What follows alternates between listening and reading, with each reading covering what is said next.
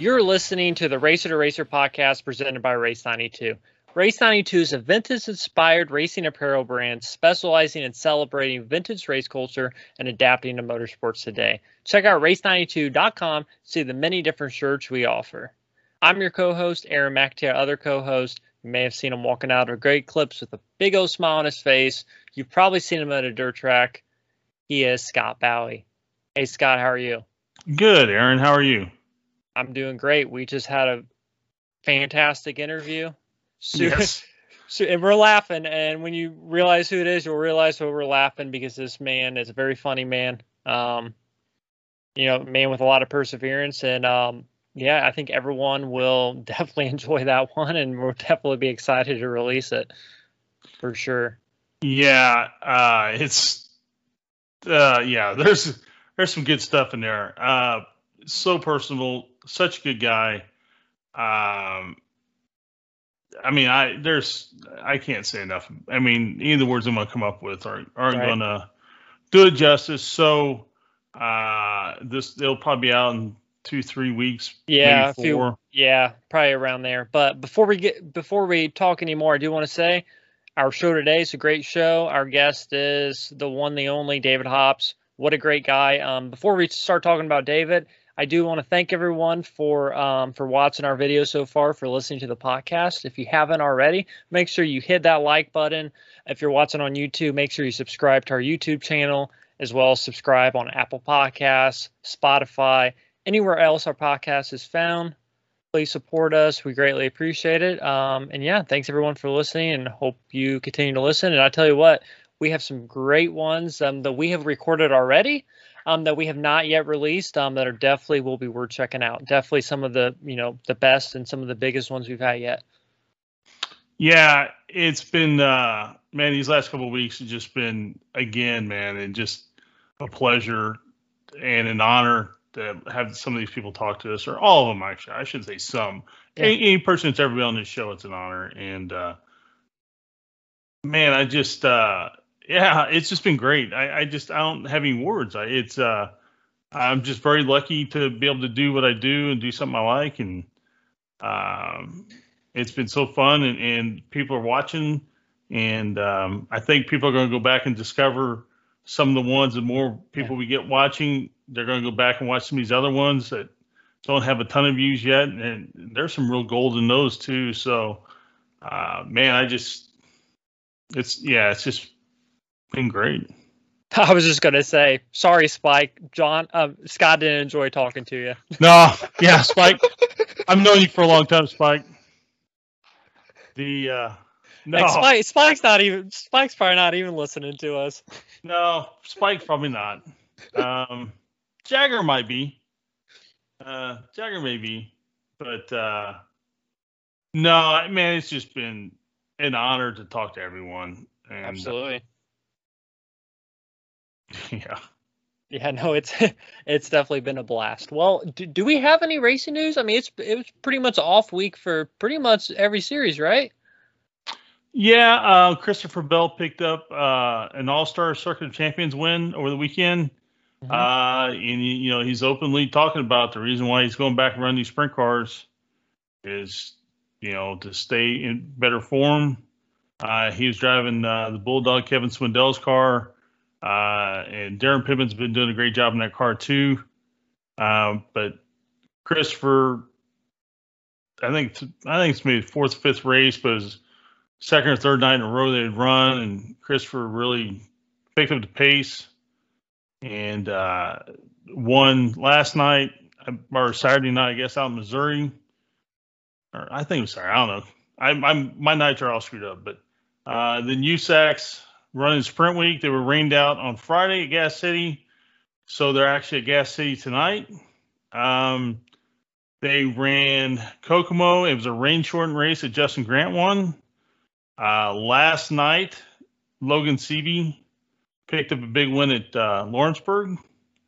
So uh, Indiana Sprint Week is in is in full swing, and it is hot, hot, hot in Indiana right now. These poor teams are just melting out there. Uh, but that's about really the only racing really going on at the moment. Right. Well, I mean, I, I guess we can just jump right into David Hobbs, and um, I will tell you this. I mean, David Hobbs, great guy. Um, we're definitely going to have him back on sometime. He he has told me that you know whenever we want to have him back on, he's more than happy to do that. So we definitely will. but you know, he. I mean, this is a man that drove so many in so many different you know series, so many different types of cars and he got to drive, you know, and he got to drive against, and you know, like a Le Mans, he got to drive with a lot of the, you know, greatest race car drivers of all time. So it's really cool, you know, hearing his stories. Um, and even, you know, he had a pretty amazing career even outside of racing. I mean, when you look at his broadcasting career, um, for me, obviously, I never got to see him, you know, do a NASCAR race, um, but he was the commentator for what a lot of people call the biggest NASCAR race of all time. Yeah, and he, he went into that a little bit, and then hopefully we have him on the future. We'll really get into his broadcasting more. Uh, what can you say about David Hobbs? Uh, funny guy. Um, will speak his opinion. Uh, he just, I mean, David Hobbs is David Hobbs, and, and you'll see in our uh, in our talk with him, he's actually on the front porch of his house up at Road America People uh, were driving by honking. People were driving by honking. He's uh, uh, he was waiting for friends to show up, and we had to cut the interview a little short because his friends showed up. So, and uh, I wouldn't have it any other way. Uh, that's David Hobbs, and uh, yeah. So anyway, he, he just uh, it's a great time. It's a good interview, and uh, I'm looking forward to the next one. Yeah, and he, um, if anyone is in the Wisconsin area and you are looking for a new vehicle, David Hobbs Honda, definitely right. give them a call. If you want a Honda, go get it from David Hobbs. But I mean, really, for me, like the the area I grew up in, um, he he was a commentator for Speed Vision for Formula One, and that's really how I remember David Hobbs. I just remember waking up on a Sunday morning and just hearing his voice, and I knew what was on. Right. And that was just a very iconic voice for me. So definitely really cool to be able to sit down and you know really talk to him. So um, few so few yeah. people uh, can transcend their sport. Um, and what I mean by that is can can you know be a racer, you know, be a driver such as him, and then be equally known as a commentator later on because they're so different. I think uh, Dale Jr. has done a great job and uh, there's been a few, you know, Ned Jarrett did a great job when he did it. Um, and obviously I'm cherry picking names here, but uh, but it's so hard because so many have tried and it's it's not easy. And uh, I think that just speaks to his personality. Yep, great personality, and also his voice is in um, one of the Cars movies. I think he's right. David David Hobbscap. Is that what it is? Yeah, I didn't know that.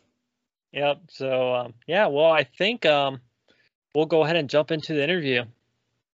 Yeah, everybody, please enjoy. Our guest today drove in Formula One, won his class twice in 24 Hours of Le Mans, and later competed in four Indy 500s. He is also a legendary TV announcer. We are joined by David Hobbs. Hey, David, how are you? I'm very good. Thank you very much, Aaron. And I really like that word legendary. It's something I think about all the time. Well, no, it's funny. Like whenever I when I whenever I hear the name David Hobbs, I think of um eh, like what I remember in the mid 2000s I used to watch Formula 1 all the time and I knew Formula 1 was on if I could hear your voice. well, there you go. Yeah. Well, I mean uh I had a long racing career, 30 odd years, and um, about two thirds of the way through, I started doing the TV work for CBS and I raced and did TV for gosh, I know, well, about um, well, 13 years, and then um, gave up the racing and just did TV for another another 20 odd years. So um, quite a career in a lot of ways. Uh, never made enough money. Um, legendary by name, but not by bank account, uh, unfortunately. But uh, can't complain, really. Um, obviously, I was extremely lucky you know, and I think that probably the people I started with, probably 25% of them at least were killed. Right. Uh, and I wasn't even hurt. To which our friend, Brian Redman, says, Well, in that case, you weren't going fast enough. So, so I'll take his word for it. So but, how uh, how old were you when you first got interested in racing? Well, unlike today, where kids start go karting when they're about seven, right. like like Fernando Alonso. I mean, he is a, a national champion at go karting uh, within, and he's still not. He's still probably in single digits. You know, he's probably not even ten yet. Um, in my day, yeah, we're going back sixty years here, and go karting was a thing of the future. Um, I I was uh, I actually was a, when I was a teenager. I, I was quite good at tennis, and I liked tennis, and I played a lot of tennis. And a friend of mine got a motorbike, and I was standing at the side of the road, and he just rode off on this motorbike. I thought, boy, that's what I got to do. And uh, my dad bought me a scooter, a Lambretta scooter, which I used to ride around absolutely flat out uh, with my girlfriend on the back. And um, after about a year, I thought this this isn't going to cut it. So I swapped it for a, an old Triumph Speed Twin, which uh, was a much more powerful motorbike. I mean, it had like 50 horsepower back in 1952 when it was built. Uh, unlike today's motorbikes, which go well in excess of 100 horsepower, you know. So, but it was it was pretty good, and um, I had always admired uh, Stirling Moss. He was a big hero of mine. I mean, he was fantastic, right? Because he was young and he was fast. He won a lot of races, but he's very charismatic. Um, one of the first actual professional race drivers, I imagine, really. Um, you know, everybody over here um, because I didn't know anything about American racing then. I'm all this time I'm living in England, and um, but to me, Stirling was the uh, was a tremendous uh, professional, and he was very charismatic, and he always always hit the headlines. The typical newspapers, you know, it was always Moss crashes or someone's killed in a race that Moss is in, and then oh, by the way, Stirling Moss won. Um, it was all a bit downbeat. They were, you know, racing wasn't uh, very popular in the news in those days. There was no TV um, and very little radio coverage. Races like Le Mans would have radio coverage. Um, my first goal really was to win Le Mans. So I did it 20 times in the end. And probably I've done it more times than anybody else without actually winning it. Um, although my very first attempt, I did win the class. Um, it's actually one of my best my best ever Le Mans with my first Le Mans in 1962. But um, so that's um, so my thirst for speed became apparent when I was a teenager riding this motorbike. Um, I'd always been competitive. I was an athlete at school. You know, I, I did a bit of everything: track and field, played cricket, played soccer, captain of cricket, captain of school. Um, academically, I was not uh, very bright. Uh, certainly wasn't very hardworking. Uh, much to my mum's disgust, but there it is. Um, so, uh, so I got going on this motorbike, and I thought, oh, I better. I think I'll race. I went to a race at a place called Mallory Park. I thought, yeah, I think I'll. I think I'll race. So I thought about racing the bike. Then I had second thoughts, so no one. So I raced my mum's car, um, which was a 1952 Morris Oxford, about as unracing a machine as you could ever find. Um, I was lucky, as much as my dad was a an engineer, uh, is an engineering inventor, and he had invented an automatic transmission, and uh, this transmission was well ahead of its time. It was a four-speed, uh, fully um, hydraulically operated mechanical clutch, so it didn't have a fluid flywheel, which everything else did in those days. So they were only useful, or only could be used on big cars. Anything above about three liter, anything below that, they were hopeless because they soaked up so much horsepower. And his gearbox didn't do that. Um, and he had a test bed, but he had a, a B series all this is going to be foreign language to all your listeners because um, it was kind of a dad had a little uh, workshop, about a 5,000 square foot workshop with a pit, not, not a lift, a pit, so they could work on the gearboxes on these cars. And mum's car was fitted with one of his transmissions to Morris Oxford. Uh, anyway, I changed the engine and put an overhead valve engine because it came with a side valve. And I put an overhead engine and I bought an MGB manifold. And I was working at Daimler as an apprentice. So I somehow found in my lunch bag a couple of, a couple of SU carburetors. How on earth did they get it? Anyway, oh, now they're here. I better use them. And I, I suppose it gave, I know, maybe maybe 70 horsepower. And off I set for my first race with my friend Tony Barrett, who was from school. And uh, of course, the car blew up. Um, and I had entered it as a sedan car, what, what we called in England a saloon car.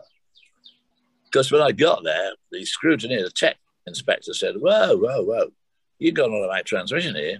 You can't race in a sedan. We're going to put you in the unlimited sports car class. Well, shit. I mean, uh, XK 120s, Austin Healey 3000s, TR2s, Lotus Elites. So, needless to say, I was running last um, and finished last. Um, I should have known then that it was a, a bit of a dodgy sport, um, but I persisted. But that's how I started, and that was in May May the 13th, I think it was, 1959. When your parents probably weren't even born, let alone you. So. well, my uh, parents were. My parents definitely were born by then, but yeah, my parents were not. Oh, close. Oh, there you go. 61 and 63, so close. Wow. Yeah. Well, my kids were born in 62 and 64. So, yeah, good Lord.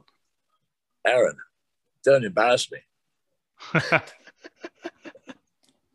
Sorry.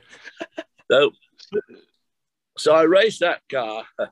Raced, I mean, definitely quotes. I actually won a sprint, what you'd call a drag race, at, a, at an airfield about 40 miles from where we lived. What I'd do is because everybody else would, you know, rev it up and then in first gear, then drop the clutch.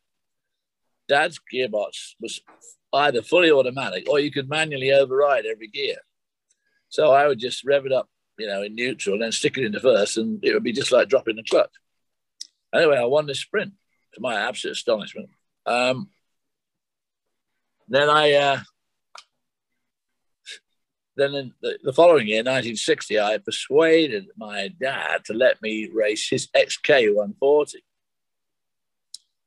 Well, because I knew nothing about racing, so I had no suspension. I, and I didn't put race. I raced both on road tires. I raced on Michelin X, Michelin X tires, which were the very first radials.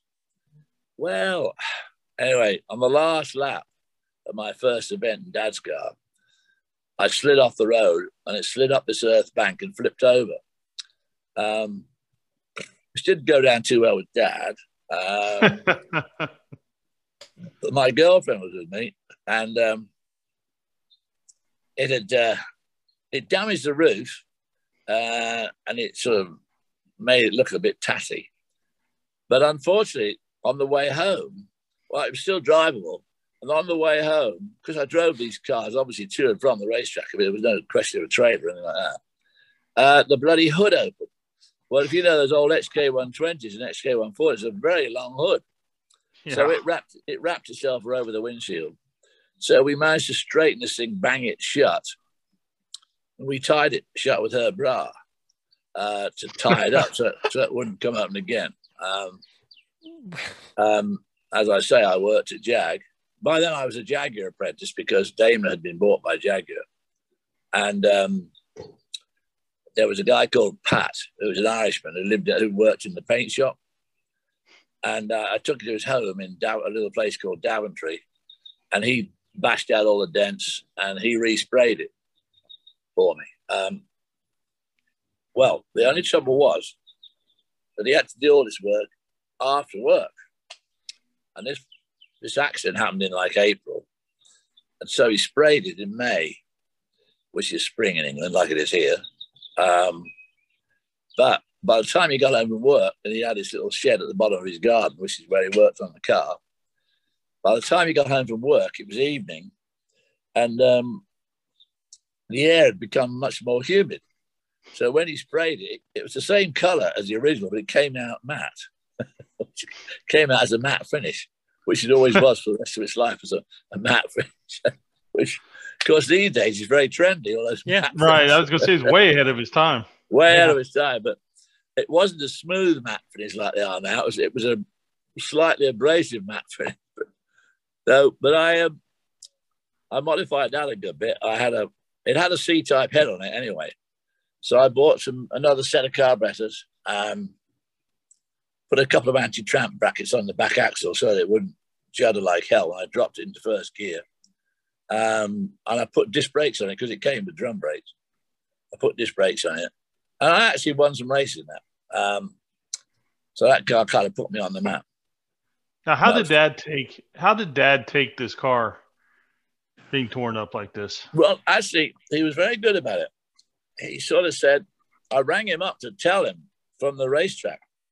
He said, I know, I saw it on the evening news. Great. Uh, basically, he said, Well, you broke it, you fix it. Well, as I say, old Paddy fixed it uh, badly. Um, but then it became quite a well known car. And uh, gosh, we sold it for peanuts. We took the we took his automatic gearbox out and sold the, the rest of the car for about 150 quid. That car now is worth about 300,000. But yeah. Hey. So, um, but Dad's company, meanwhile, had had some shareholder interest from another company who wanted to produce his gearbox in in mass. And Ford had shown a lot of interest in, in, in using the gearbox. Ford of England on the Cortina and the Corsair, uh, which were the real current very big sellers in England at that time. Um, unfortunately, it came to no, uh, it, it, didn't work out. But in the meantime, Dad and his board of directors didn't think it'd be a bad idea to buy me a Lotus Elite and put, put the automatic in it. So Lotus Elite only had an 1100cc engine. This was a perfect way to demonstrate that the um, that his gearbox worked well on a, on a small engine car and we did a couple of races, didn't do very well. And a guy called Henry Lee, who used to be who used to work at Lotus, spotted me at Mallory Park, back at Mallory Park again. Uh, and he said, I can come on board and give you guys some, you know, some good tips because I worked at Lotus. I know all about Lotus Elite. So he came on board. We lightened the car. We took all the interior out. We took all the glass out of the windows, put perspex windows, we wanted Borrani wheels, but they were too expensive. So we just used Dunlop wire wheels. Of course, I had racing tires on it by now. um, of course, after I crashed Dad's Jag, I went to Dunlop, which was not far away in Birmingham, and uh, saw their competition manager. And he sold me a set of racing tires, pretty. Re- I mean, he sold them very cheap. And of course, I used them on the road, which is always a bit hairy. But um, then, um, but of course, they weren't slicks. You know, were Dunlop R5s right. had tread, you know. Uh, so they were good in wet or dry. You didn't change tires, just had newer tires if you could, if you had them. And then the, the Lotus Elite, and in the end, um,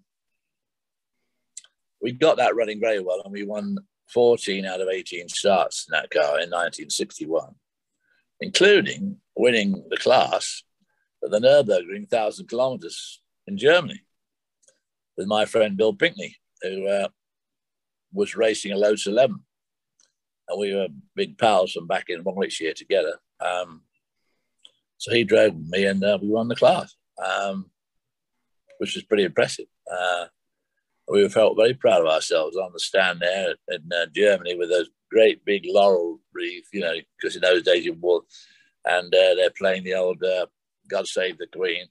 Uh, we felt very proud of ourselves, and it'd been a good effort because again, when we got there. one of our friendly competitors who I'd beaten the week before at Brands Hatch in England. And we flew the car over the channel on a thing called a uh, Silver Silver uh, Airlie. And uh, We towed it. Not far from the Nurburgring. You know, the thing about Europe is everything's so close together. I mean, the Nurburgring, to me, seemed like light years away, but in actual fact, it was three quarters of a day's drive. You know, once you got off, once you got off the ferry at Calais, I mean, Belgium was 80 miles, drove across Belgium, which is another 80. Then you're in Germany, you drove through the Eifel Mountains, about another 80 or 60 miles, 80 or 90 miles, and there you were there at the track, which was pretty daunting the first day we got there. I mean, shit, it was, I mean, that thing's 14 and a half miles long, 175 turns. But what I, and I knew that, I knew it had 175 turns, but I had no idea it'd be so undulating. I mean, this thing went up and down. Every corner was either going up a hill, going down a hill, at the bottom of a hill, or on the top of a hill. It was really pretty, but we learned it very quickly because, you know, in our Lotus Elite, we, our laps take us like 10, 10 or 12 minutes. Um, so, and, you know, we had limited resources. So we couldn't just practice all day. I mean, the practice session was probably five hours long. Well, in five hours, by the time you do some work on the car, and it takes each of you a quarter of an hour to get around there, you know, you don't get many laps before the race starts. The race itself was a thousand kilometers, so 600 miles, 625 miles, and there was only 44 laps. so a bit different to last week at the Österreichring, where, you know, the lap was a minute and seven seconds, and they let about two miles around the track. So, um, anyway, won the class. Um, and when we got there, I'm in the paddock, which was pre-war. The paddock was built, so it was cobbles, not exactly what you call a level setup base, and it was like a horse stable, like a something out of Son of Frankenstein, really. You know, all gables and big, big roofs and very, right. very old. um, and over the tannoy, I said, Achtung, Fahrlager, Achtung, Fahrlager, Herr Hobbs, come to the office, please. Come to the office, bitte. So off we go to the office.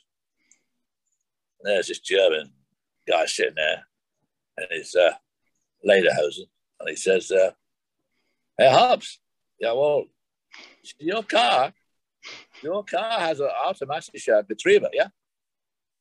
I said, if you need an automatic gearbox, yes. Well, so I am sorry to tell you that one of your competitors has protested you, said you should not be in the up to 1300cc GT class. Oh, because your car is not homologated. So we are going to put you in the sports car class up to 1600cc, which of course we had absolutely no hope of winning. But there weren't many cars in it. And uh, the RS, the RSK was the hot car then, the 1600 Porsche RSK. Anyway, the, the one leading on the last lap, he dropped in the ditch. So we won. Um, the good thing about it was the Germans were very methodical, as you know. Uh, still not quite sure how we won the war, but we did. Um, they had a sliding scale of prize money. Well, 1600cc sports car won a lot more than 1300cc GT cars. So we won about four times the prize money if you would have won. So that was good. Did you thank your competitor for uh, protesting? Yeah, I figured that. that. Yeah, he was a pillar.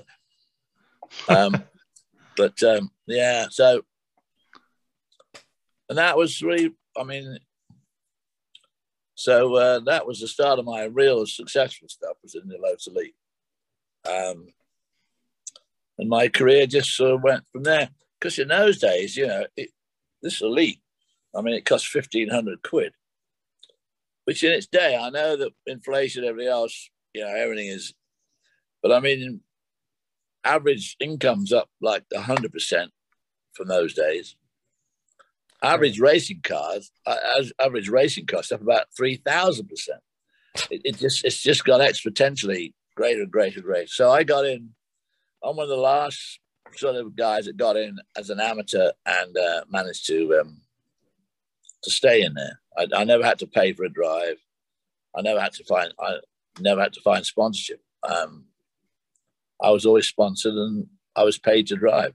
Um, and the year after I drove my elite, I finished my apprenticeship. And the managing director of Jaguar, where I was now an apprentice, was a big fan of mine. And he was Lofty England. And Lofty England had been the manager, the racing manager, when Jaguar won Le Mans in 1955 and 56. He was now elevated to managing director of the whole company. And he was quite a fan of mine because um, he often used to be the uh, the clerk, clerk of the course, we call him, you call him race director at Silverstone when I when I raced there. Um, and he liked the way I raced. Said, you know, he said, you race well. I like the way you race. You you, you keep pushing and you you, you do well in, in racing. I like that. I like a lot, you know. So he got me a drive with a guy called Peter Berry, who had a low had a, a Jaguar E-Type XKE and a 3.8 Mark II sedan which Bruce McLaren had driven the year before for this guy. And our very first race was he was invited to do the Continental three hour at Daytona. So my first race for Peter Berry was the three hour, the very first race they had at Daytona, the road course. Um, unfortunately, I uh, I only did about half an hour and the bloody fuel pump broke.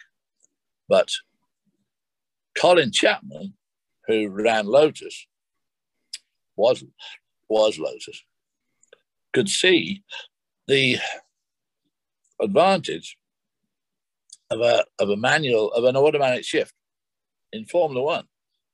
So he asked us, he, he asked my dad, if he could borrow my Lotus Elite for Jimmy Clark to drive at Daytona, which he did. Because to get to Daytona in those days from England was a bit different from today. You had to fly to New York. Right. Um, I think you could probably fly to Sanford in Orlando, but I don't. We certainly did. We drove down from New York to Daytona. And of course, we drove down on US 1. There was no I 95 then. So we must have got stopped for speeding about eight times. And Jimmy Clark said, I'm getting fed up. I'll put my hands on the fucking roof. So uh, there's all these state troopers all there, you know, sharply pressed suit, shirts and all that. And there's sort of, um, what's it, the bear hat, you know.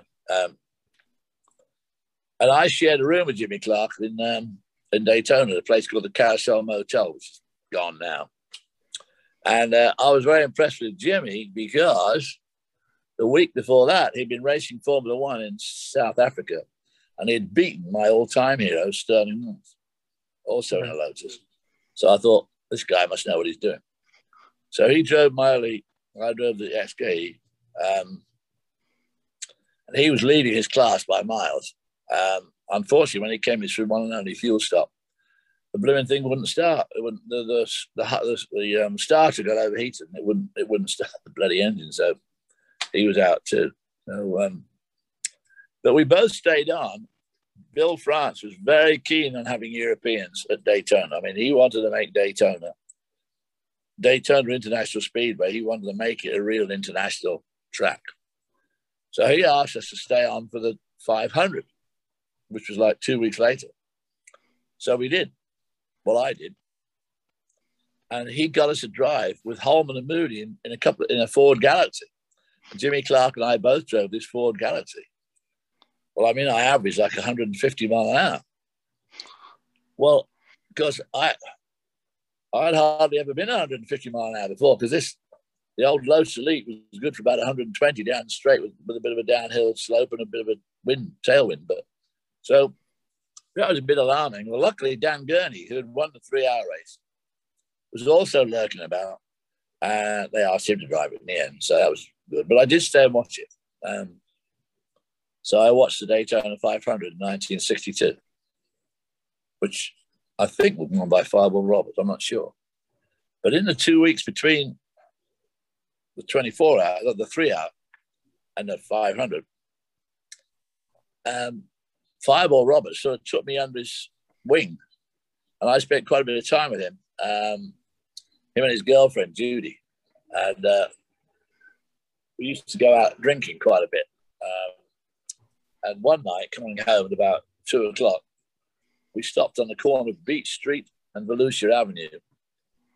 And to the car radio, Judy and I had a dance in the square at two o'clock in the morning because there wasn't a lot of traffic around then. So, but it was it was all experience. Um, unfortunately, the guy that owned the car, my car, the E-Type and the Jag, about half his cars were not very compared to my main competitors, which was a, Equipe Endeavour, which is run by a guy called um, uh, Tommy Sopwith, who was grandson of Sopwith planes, you know, the World War One Mm-hmm. twi- twin wing planes at Sopwith Camel. He was his grandson, and he was very wealthy. And he ran a really good cars for Michael Parks and Stirling. and the other guy that was good was a chap called John Coombs, who was a Jaguar dealer in a little place called Guildford in England. And he used to run Graham Hill and Jack Sears. Well, when I drove this car the first time I drove it, it was obviously we were way outclassed by these other guys. So I got them, I persuaded, because it turned out our mechanic was a real amateur weekend guy. He wasn't a real mechanic. So it was a bit, unsa- it was a shame because Lofty would have gone to a lot of trouble to get me in this car. And I really appreciated it. I was looking forward to a good year because I'm racing against, you know, some of the top drivers in the world, people like Graham Hill, Bruce McLaren, Michael Right. Parks, some chap called Stirling Moss. Um, and the car was not very successful. We gradually got him, I gradually got him to spend a bit more money on the car. We lightened it, or we took it all. I mean, it had all the interior. Everybody else got no interior, and you know, so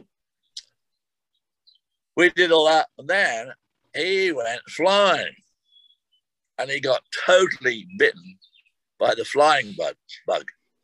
So about two, about halfway through the year, he just quit racing altogether and went flying. So bought himself an airplane and went flying. So that left me at a bit of a loose end. Um, and uh, Team Elite, who were a, a, the offshoot of the factory, they had a team uh, owned by a guy called um, uh, uh, Hunt. Um, and um, he uh, asked me to drive at Le Mans. They had three cars at Le Mans, three elites. And yet again, like my first trip to the Nürburgring, my first trip to Le Mans was incredibly successful. I drove with Australian Frank Gardner, who was one of the funniest guys you'll ever meet. And he and I drove in the 24 hour and we won the class. We win the we won the index of thermal efficiency, and we were the we were eighth overall, which is a pretty stout effort. Yeah. And um, so that was so that was a good fill-in for the guy that, that had um, given up. And then that year, I did a bit of this, a bit of that. I drove back at the Nurburgring with Richard Attwood, Mm-hmm. And Richard Attwood, of course, was a, was an apprentice with me at Jag, and he was a racing driver. He but he his dad he had a lot of money, Richard, so his dad bought him a proper Formula Junior car. So and he had a trailer and he had a mechanic. Well, he had two mechanics. and they had a trailer and all sorts of stuff. Um, and he and I are still very very close buddies, and. Um, we went off to do the Nurburgring again. Unfortunately, we had a mechanical issue. I can't remember what the hell it was, but we were out. And he had said to me, Well, look, I'll drive with you at the Nürburgring. And then sometime in the year, we'll pick a date and you can drive my Formula Junior. Well, the day Julie arrived at Oulton Park, um, eh, which is in Cheshire, in England, and he had a Cooper Ford. And the guy, the king of Oulton Park, was a kid called Keith Francis. And all Richard's, Richard was surrounded by acolytes. They were all really, all these guys thought Richard was wonderful and all that.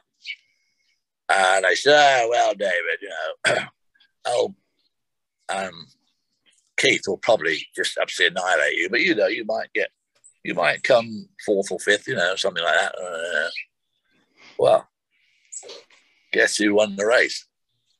Yours, ah, yeah, guy. yeah, so yeah, I won the race.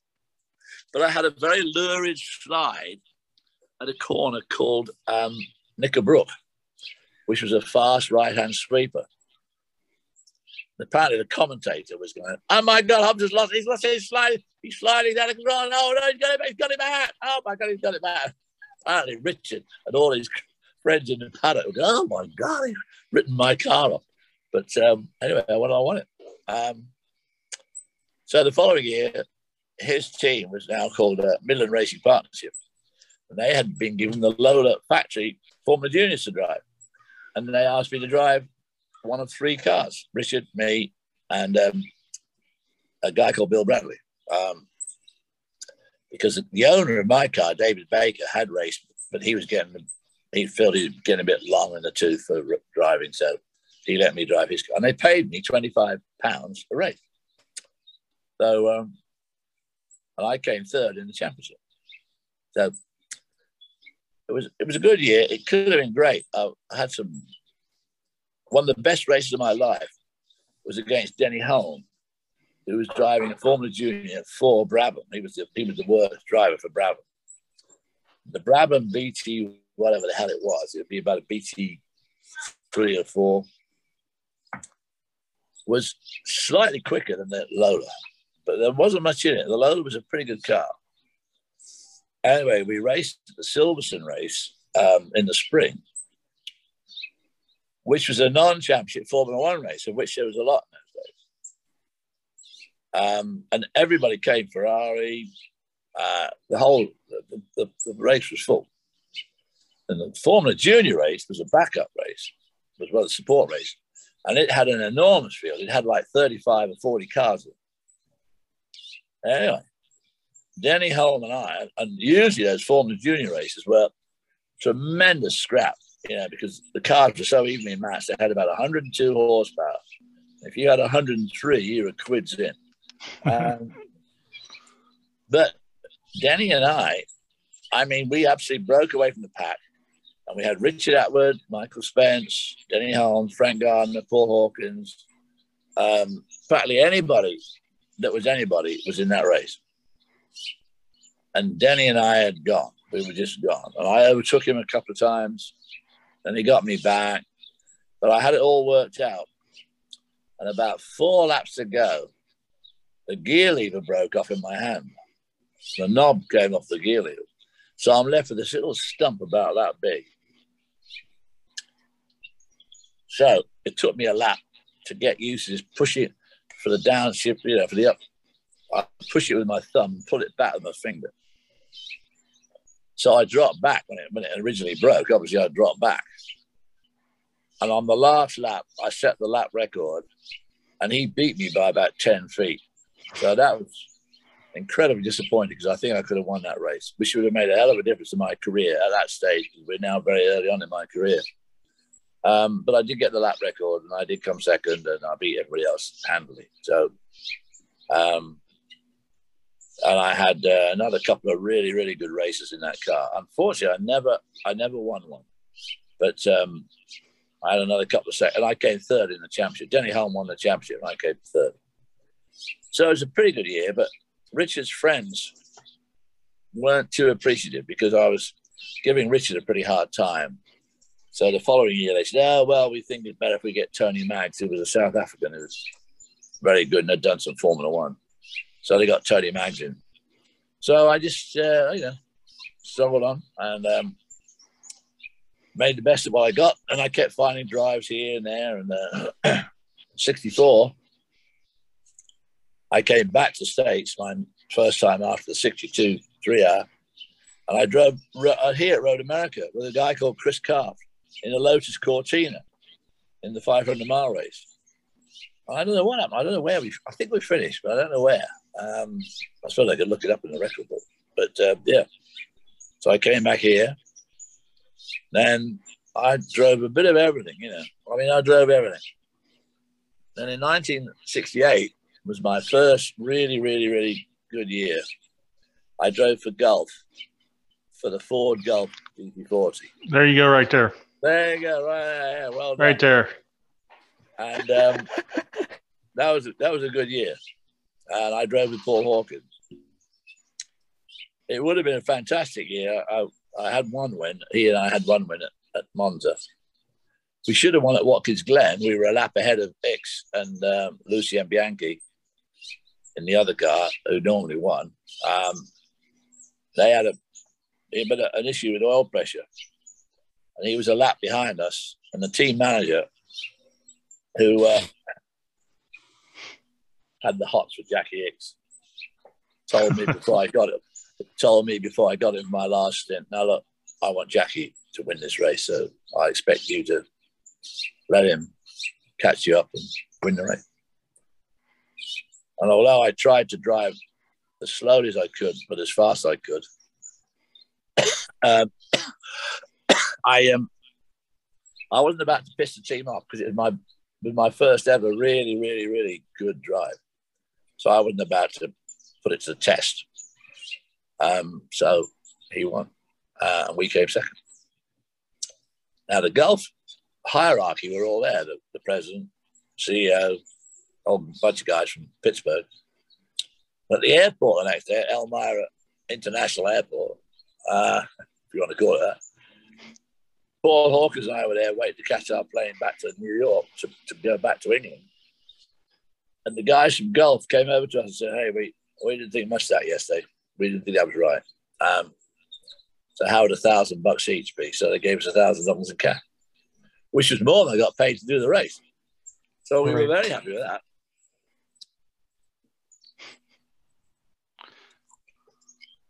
So I'll throw the ball back in your court now. Any other questions? Um, so your your first year in Formula One was sixty seven, right? You did two races. Yeah. Um. Again, my first Formula One race was like my first trip to Nurburgring, my first trip to because it was a non-championship race at Syracuse in in Sicily, and it was about I can't remember how long the circuit was, six seven miles and it went through the town, went through the town and out to the uh-huh. countryside. And the crowd standing right on the side of the road. I mean, right on the side of the road. Uh, and I came third for Tim Parnell um, in a Lotus BRM. And it certainly wasn't the best prepared car there. We came third, and I was only beaten by the two factory Ferraris of Surtees in one car and Bandini in the other. So everybody said, "Oh my God, that's it! You know, you you'll be on everybody's list now. The, the phone won't ring off the hook." Well, guess what? Fucking phone never rang at all. So um, I, uh, I, and then a, a, guy called Bernard White, who was another rich guy. He um, he spotted me and he gave me actually that race was sixty six, I think. Wasn't it? Yeah. Yep. Um. Yep. I'm looking at. So that was sixty six. And then I drove for Bernard. and then we drove in the British Grand Prix, came eighth. Um, Canadian Grand Prix. I was doing really well, and um, I spun it and I had to get out to push the car back to get back in again because I couldn't get reverse. And my visor messed it up. Uh, and then we did. Uh, then I did. Then he sent me and Mike Hailwood off to South Africa to do the Springbok series, which was sports cars and uh, that was a that was a blast. Um, and we won we won uh, three races there. Um, then Bernard White. Then I did. Uh, then I don't think I drove a Formula One car. Oh, I, I drove a Honda. I drove the factory Honda in the 1968 Italian Grand Prix. They had two cars. They had their own V8 air cooled engine car, which was a magnesium chassis, which was really flexible. So you couldn't set the thing up. It was very difficult to set up because it's too flexible. And they also had the new chassis de- designed and developed for them by John Surtees, along with Broadley, Eric Broadley at. So they called it the Hondola. And it had a V12 air cooled, uh, a V12 uh, water cooled. So all day Friday and Saturday, they made, because in those days, there was no qualifying. practice would be like three hours, and every lap counted. So for qualifying. So if you did a hell of a lap first thing Friday morning, that might be pole. Um, and um, in the V12 water cooled car, which we tested at Silverstone, I broke the lap record, which was currently held at the time by Chris Amon in a Ferrari. So I was getting along pretty well with that car. But then when we got to um, Monza, they wanted me to try both cars. So all day Friday and Saturday, I'm hopping in from one to the other. And of course, they handle just completely differently to each other. And the engine, the V8 air cooled, was incredibly um, no, no, not drivable at all.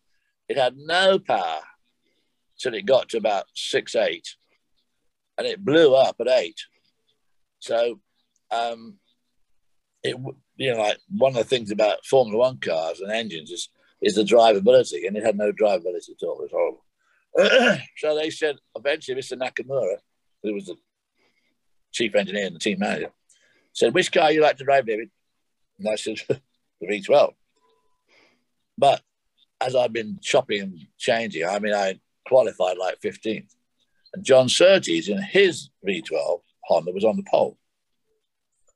In the race, I think I got up to about fourth and it dropped a valve. And um, so I was out. And uh, at the Lesmos, which is those two right handers, you go all through the very fast right hander, you know, the um, curve at gravity. Now they got a chicane. In those days, you just went straight down to Lesmos and there were two uh, two right handers, and the the guardrail was about four feet from the track. Now it's massive runoff. And Chris Amon had gone off there in a Ferrari and leapt over the guardrail into these trees. And I thought, shit, he's got to be dead. And anyway, a couple of laps later, there's old Chris Amon leaning on the guardrail looking out. Well, good God, how the hell did he get away with that one?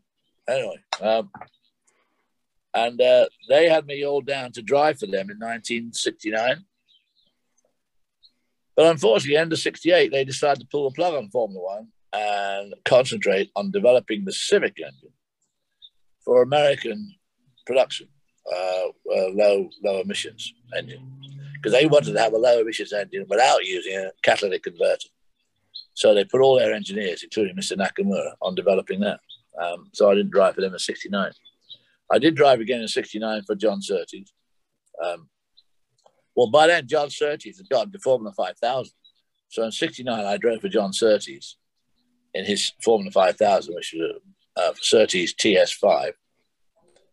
And he had done a deal with uh, James Garner to run a team over here. Well, John Surtees had a way of making things go wrong. Um, so that never worked out. So I did a few races in Europe, and I won his first his first ever event for a Surtees.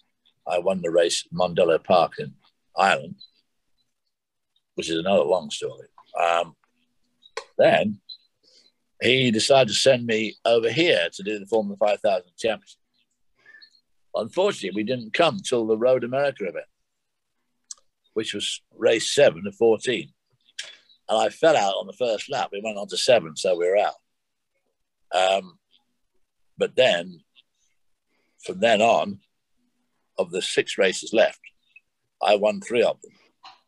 And I lost the championship by one point to Tony Adamowicz, which was very disappointing. The following year, we came back again. And again, we started late, and I came third.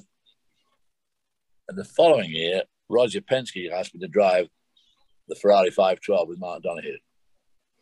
Um, and the Indy 500, the Pocono 500, and the Ontario 500. And uh, but he said you'll have to leave Surtees because I'm Goodyear, he's faster. I'll find your team. So he found me Carl Hogan uh, in Formula One. We won the championship in '69. The Ferrari, unfortunately, was the quickest thing out there. We were always quicker than the Gulf Porsche 917s, and we never won any. Something always went wrong. Mark crashed it twice, which is very unlike him. He had an engine failure at Le Mans. When we had a, we had our all of Penske's engines were done by Traco in uh, Los Angeles.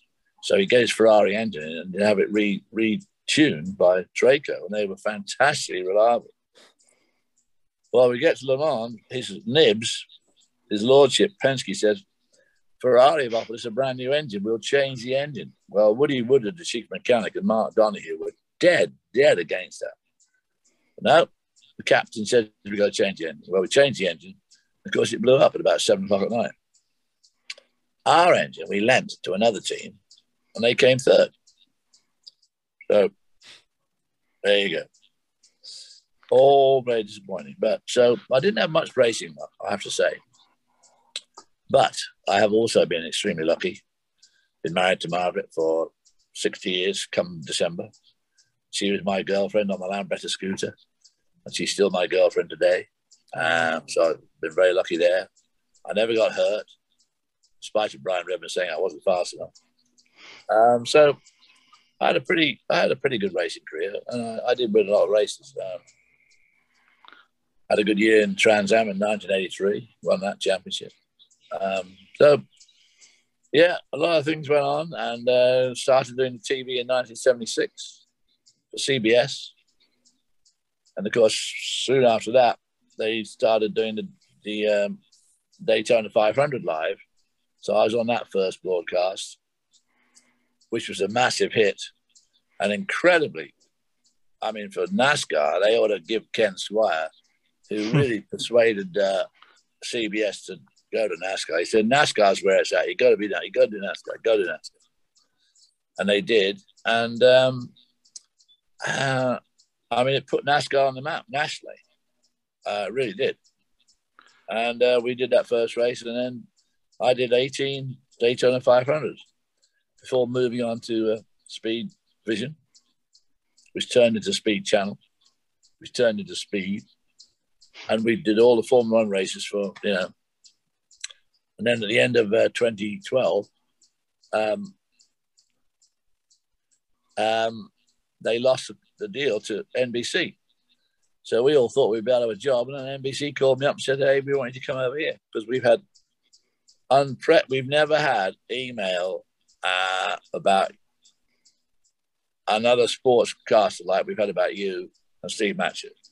Everybody wants you to come. so so we did.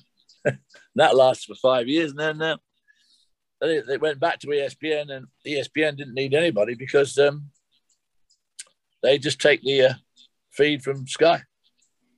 Yeah, which actually now belongs to NBC anyway. Oh. The uh, so, so you know obviously the '79 Daytona 500 is that tipping point you know that everybody talks about, and I can tell you where I was. Yeah. I was uh, we had just got into Indianapolis. My dad worked uh, for a guy named Carl Gehlhausen. His son Spike drove Indy cars, and and yeah, uh, I remember that. Yeah, and uh, they had a little house in Speedway, and uh, we got there, and uh, man, just snowing. You know, it was a big snowstorm, and I'd I'd go outside and, and shoot baskets for a little bit in the snow until my hair would freeze, and I'd come in and thaw out. And I was watching a race, and Richard Petty was my hero driver.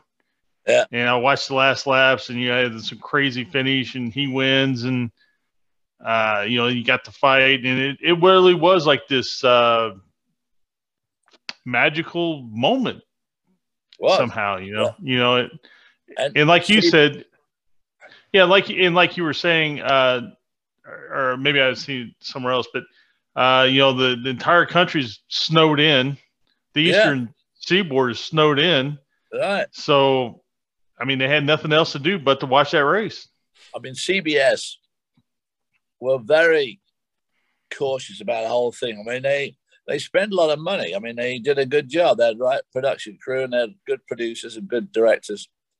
They had the top baseball um, director and uh, one of their well, their top at the time producer, and they um they took it seriously, and they did a good job. And then people like Brock Yates did a hundred uh, you know, um, B rolls. Oh, he went down to see um, Junior Johnson. He went to see everybody. I mean, they had they had hundreds of hours of tape to put in that show, and of course, never needed any of it hardly. Um, right. And of course, that last lap where Cale and uh, uh, Donnie Allison had to, they get out, start fighting. Ken's about going hysterical. Um, I'm joining in. And then, of course, Richard comes from way back third and wins. So the crowd are like you knew, obviously ecstatic that Richard's won yet another Daytona 500. Right. Meanwhile, Bobby Allison on the slowdown lap gets round to turn three, leaps out of the car. He joins in the fight as well. I mean, you couldn't have had a better finish. You couldn't have had a better finish if you tried.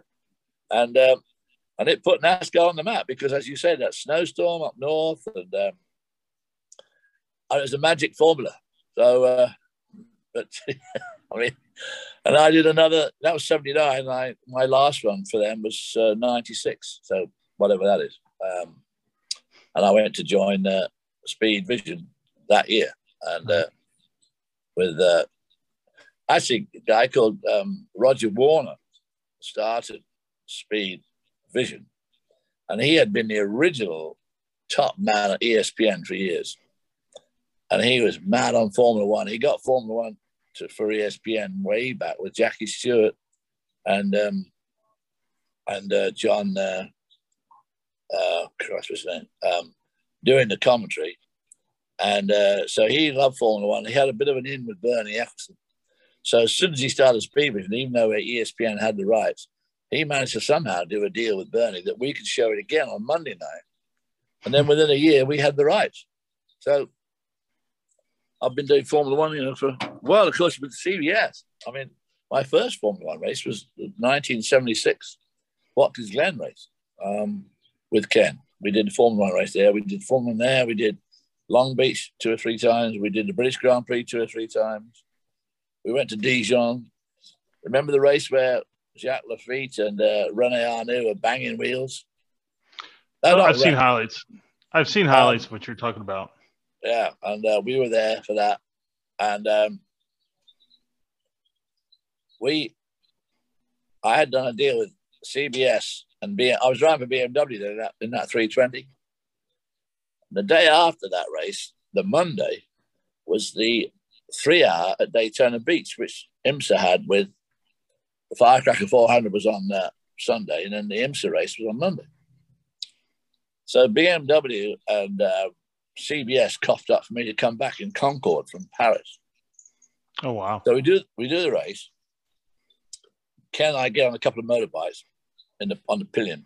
We're taken to a little airfield and flown to uh, Paris. We landed at an airport called Le Bourget, which is a little airport. We change airports and we get on the Concorde at nine o'clock. And we arrive at uh, Washington at about, uh, we left at nine and we get there about six hours behind. And um, uh, yeah, we got there about six o'clock, you know, about three or four hours before you leave. So then I changed airports and went, went to National, what, what was then National, to fly down to Daytona. Some guy walks in, and the race was delayed in in in America to come on in the afternoon. So it was on from like two till four or two till five.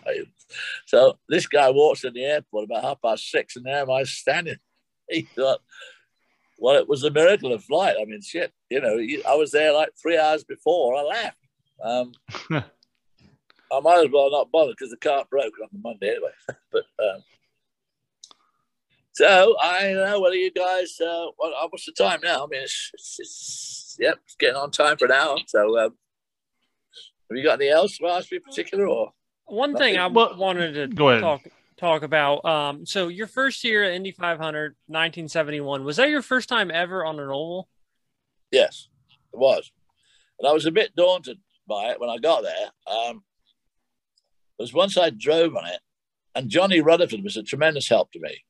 Um, he he he became very friendly with me straight away, and uh, a lot of the other like AJ Foyt, you know, hardly ever spoken a word to me ever. So, um, but Rutherford was very friendly, and you know, had a lot of advice. But when I drove there, I realized why people like Jimmy Clark and other Europeans had done well there. Because Indy, I know it's oval and I know it's banked, but it's a very light bank. It's only like nine degrees or whatever it is. Mm-hmm. And it's kind of like being at Spa. You know, just a lot of very, very fast turns. They just all happen to be the same way. They're all just all left-handers. So I could see why a good road racer would do well at um, at Indy. And of course, all those poor kids who, because by now the rear engine revolution really, you know, so, so everything was rear engine. Meanwhile, all those poor kids are rushing around on the dirt, bank dirt, short tracks. You know, they get to Indy, to them, it was just completely foreign. You know, it's um, slip, instead of slipping and sliding around, the tail out and using the, the berm of clay and all that to get. I mean, you're suddenly on this very smooth, flat super high speed circuit. Um, not what they're used to at all. So the hopes of going from you know sprint car at Du Quoin to doing well at Indy were way different to doing well at Spa, right, and then doing well at Indy because it, it, it was it was a fast track, and I could see why those guys were getting very disillusioned and very pissed off because it was not like what they were doing at all. So you drove obviously in Le Mans and also Indy 500. How do you? I've never. I, obviously, I've been to the Indy 500 many times. I've never been to Le Mans. One race I want to go to. How do you think like the pageantry and just the tradition kind of compares between the two? Like, do you think one like do you think the 500 is a bigger deal in America or is Le Mans a bigger deal in Le Mans? Um, well, they're such different cultures. Uh, the pageantry at Le Mans is there's a bit of pageantry, but it's nothing like Le Mans. You know, Indy race day at Indy is something else. I mean, you know, you, all that pageantry, the, the the bands, the cars, the driver presentation. Now Le Mans has as many people almost. I mean, there's a couple of hundred thousand people at those grandstands right on start finish. But of course, it's eight and a half miles around, so you can you can get a lot of people in there, hell of a lot. Um, and um, and there's you know, there's a lot of pageantry involved, but it's not quite the extent of, of Indy. Um, and I mean, you know, the, the, the French and the Brits like to watch the Indy 500 a lot on the TV. They all watch it now because they realize there's all clever stuff. It's not just a case of going left. You know, they used to be very scathing. Oh, well, all you do is turn left. It's so easy. But I mean, it's not easy. It's very difficult. And of course, the car setup is so crucial. You know, a, a, millimeter difference in ride height can be the difference between being in the race and being four mile an hour off the pace. Um, but Le Mans is a fabulous race to do because it's eight and a half miles. It's high speed. It's about 150 mile an hour, 154 uh, mile an hour lap. And, it, and it's got a lot of variety. So if you're going to do a 24 hour race, that's the place to do it. The Daytona 24 hour on the other hand, is it's a bit you're in a like in a fishbowl.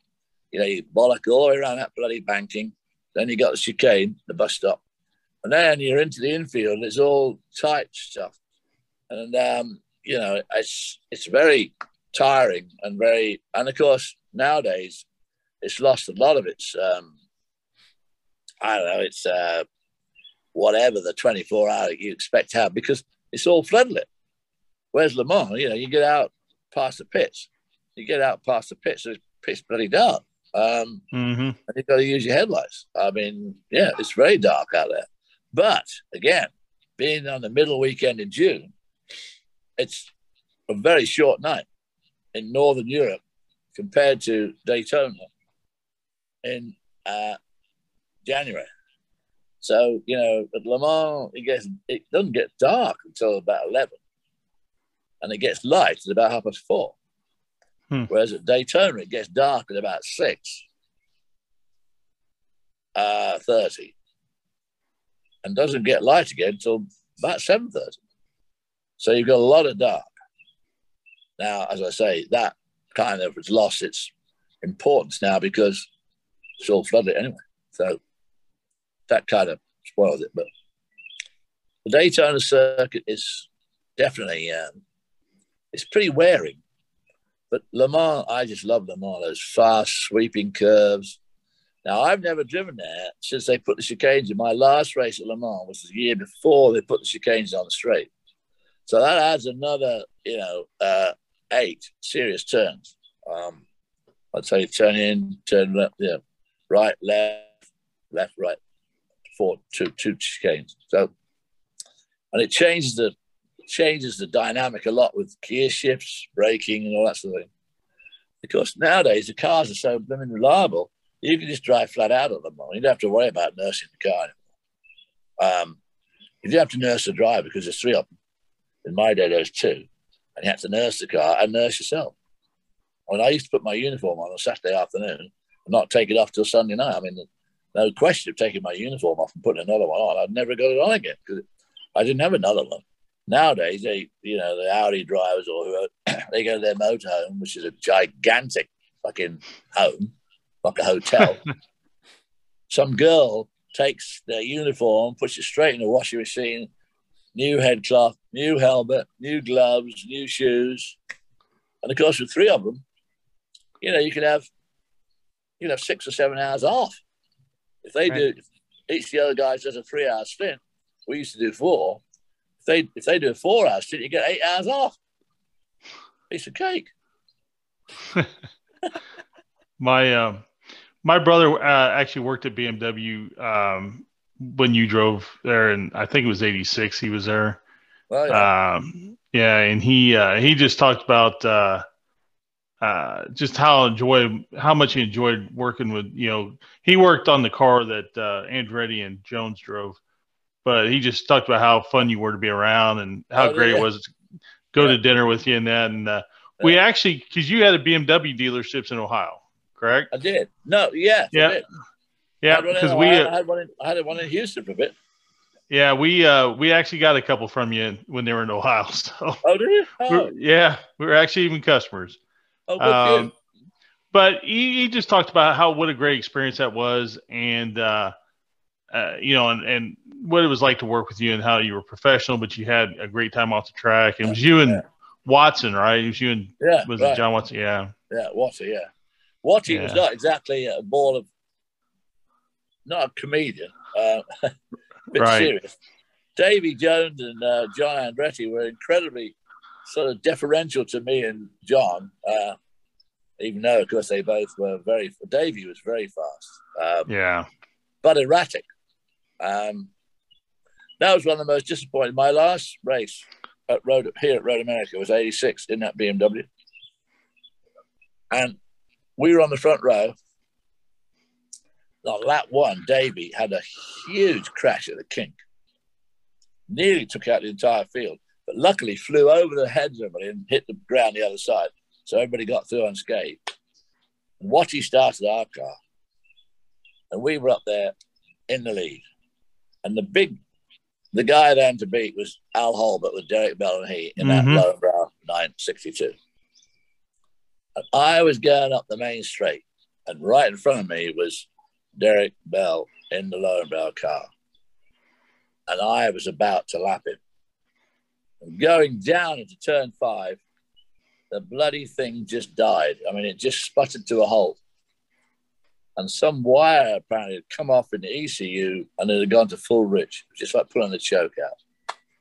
So next morning, it just fired up, boom, just like that. Uh, that was a very disappointing race. um, I'll never forget it. I mean, we could have won that. And that would have been my last trip here, and it would have been a perfect end. Um, so yeah, but it wasn't. And what are you going to do about it? I mean, now, of course, all so long ago, and I don't really give a shit anymore. So, right, yeah. I mean, he, yeah, he was talking. He was saying the same thing. How disappointing was? You guys were so fast everywhere you went. And just yeah. only only got the one win, I think, as a team, as a total team. I think you had the the one win, I believe. Yeah, which Davey and John had. Yeah. Then Watty and I were leading at Portland, easy. And when we made the driver change, Watty got all tangled up in the seat. So we just, then we went to Sears Point, and we're leading there. And um, John, uh, Lyn St. James was driving that um, Ford, you know, the The probe or uh, the probe. was probe? Yeah. Probe. And right, I don't know whether I think she tried to get out, but I think Watty just misjudged it and clipped her, and that was we're out of that. Then we went to Daytona for the final race in November, and we ran out of gas. Um, and then it had been a three year, supposed to be a three year deal. And at the end, through the year, the management at BMW changed up in Montvale, New Jersey, which is where the headquarters is. And an English guy took over. Anyway, he pulled the plug on it. So um, my three year deal ended up being a, a one year deal. And Sarel van der Merwe, who was driver of Rick Hendrick in that um, GT prototype, you know, the Corvette mm-hmm. Yep. Oh, yeah.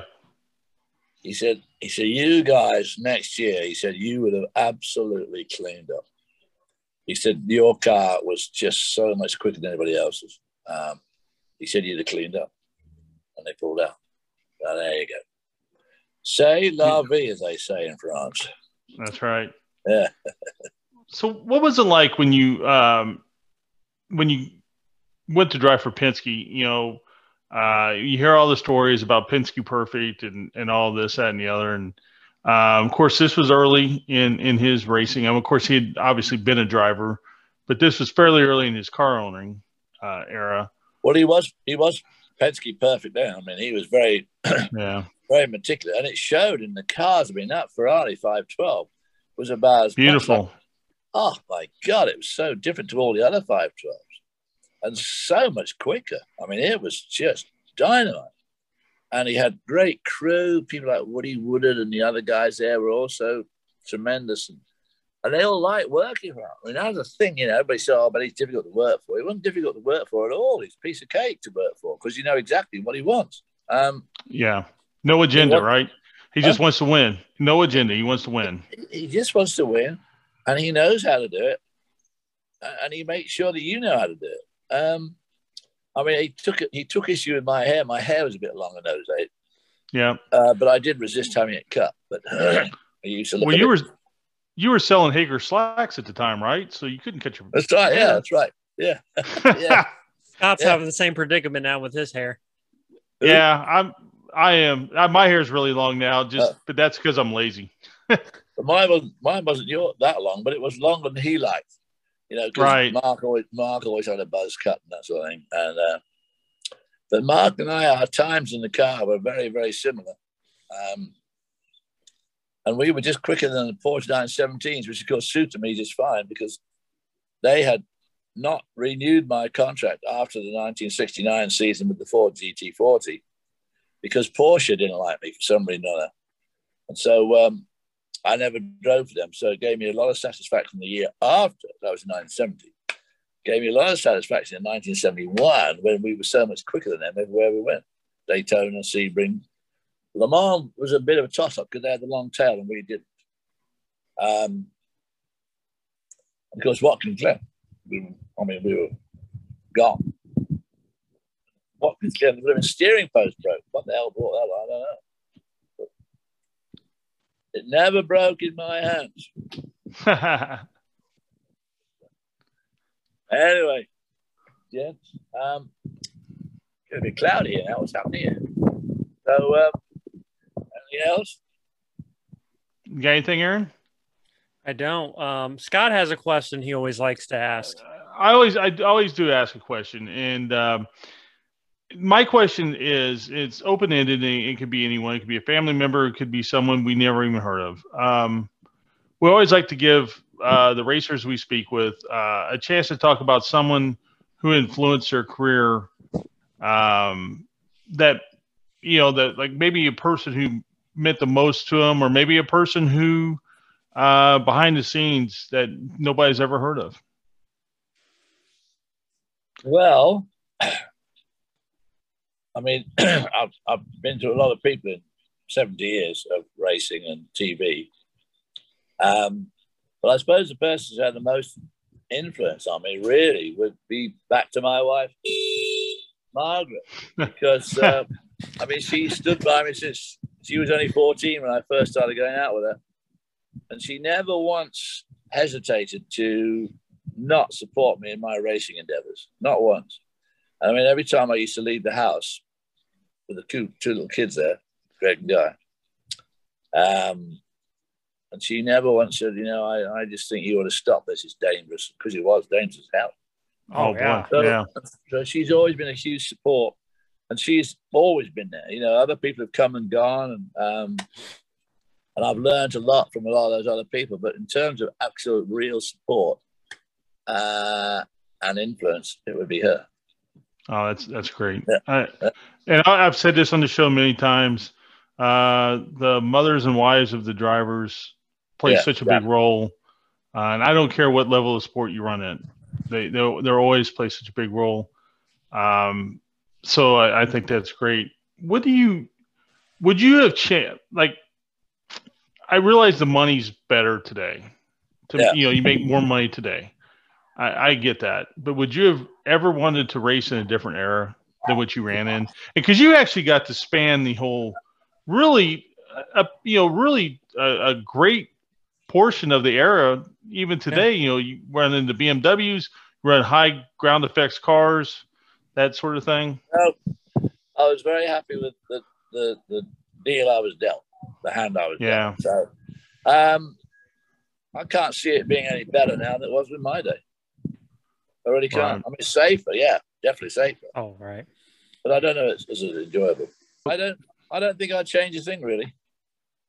Well, that's great. Yeah. And uh, I and I've had this conversation with drivers uh, from your era, and they all pretty much echo the same thing. The Yeah. same thing. Yeah. Well, David, thank you so much. It's been a pleasure. Well, thanks uh, me. me. And then we can we can do the second two thirds of my career another time if you want. Yeah, absolutely. Absolutely. Anytime. All Anytime. right. Well, nice to meet you all, Aaron Yep. Scott. Thanks very much for having me on, and uh, uh, we'll see you again sometime. I hope. Yep. Thank you, oh, David. absolutely. We'll definitely Thanks, see David. each other again. Thank you. Okay. Thank you.